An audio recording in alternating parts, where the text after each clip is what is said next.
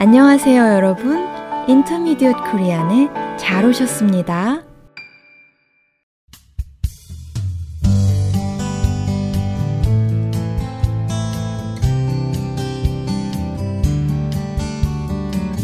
안녕하세요, 여러분.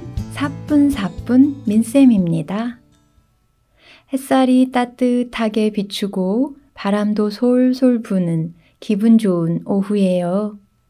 여러분은 이런 날 뭐 하고 싶으세요?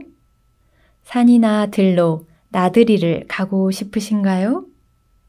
아니면 마음이 통하는 친구와 차 한 잔 하고 싶으신가요? 뭘 해도 잘 어울릴 만한 평온하고 아름다운 날인 것 같아요. 그런데 집에서 살림을 하는 주부라면 한 번쯤은 이불 널기에 딱 좋은 날이구나 라는 생각을 할 거예요. 이렇게 볕이 좋을 때 이불을 말리면 뽀송뽀송해지거든요. 여러분도 그 기분 좋은 감촉을 아시지요? 일반 빨래도 바람이 잘 통하고 볕이 좋은 곳에 널어두면 잘 마르잖아요? 여러분 나라에서는 빨래를 해서 어떻게 말리시나요?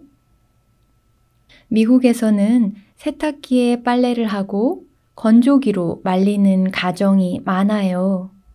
하지만 한국에서는 대부분의 가정이 빨래 건조대를 이용해요. 빨래 건조대 보신 적 있나요? 빨래를 말리기 위해 사용하는 대를 말하는데 아주 편리해요. 빨래를 하나하나 넣을 수 있게 되어 있고 옷걸이를 이용하면 더 많은 빨래를 넣을 수 있어요. 사용하지 않을 때는 접어서 한쪽에 두면 되고요.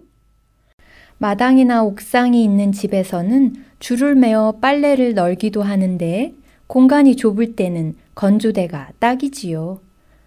대본 링크를 누르면 건조대 사진을 볼 수 있으니까 참고하세요. 요즘 아파트에는 빨래 건조대가 베란다 천장에 붙박이로 설치되어 있더라고요. 아무튼 자연을 이용해서 빨래를 말렸던 우리 선조들의 지혜를 현대에도 계속 이어가고 있는 셈이지요. 제가 오늘 빨래 얘기를 하는 건 단순히 볕이 좋기 때문만은 아니에요. 사실 얼마 전에 우리와 오랜 시간을 함께 했던 빨래 건조대에게 작별 인사를 했거든요. 미국에 와서부터 우리와 함께 했으니 벌써 20년이 다 되었네요. 손수건이나 양말 같은 작은 것에서부터 시작해서 온갖 옷들과 이불에 이르기까지 우리 집의 모든 빨래들이 이 건조대를 거쳐갔어요. 그런데 너무 오래돼서 그런지 한두 달 전부터 제대로 서 있지도 못하고 자꾸 주저앉더라고요. 그러더니 결국은 부서져 버렸지 뭐예요. 그동안 얹어온 빨래의 무게를 실감할 수 있었답니다. 전에는 건조대를 눈여겨본 적도 없고 말을 걸어본 적도 없는데 그렇게 떠나보내려 하니 고마움과 미안함이 올라오더라고요. 그래서 이렇게 인사를 하고 보내주었답니다. 건조대야, 우리와 오랜 시간 함께 해줘서 고마워.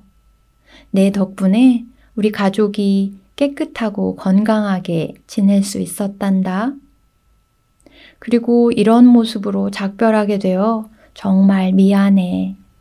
안녕. 잘 가.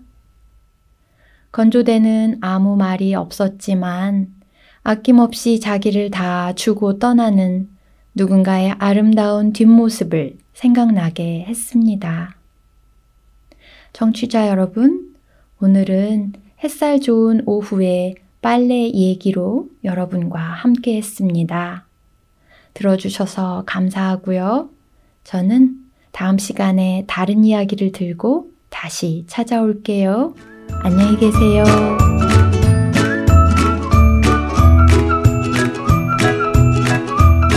여러분, 우리 팟캐스트에서는 대본을 제공하고 있어요.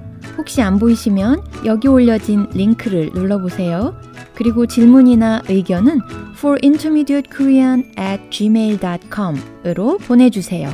여러분의 응원이 큰 힘이 됩니다.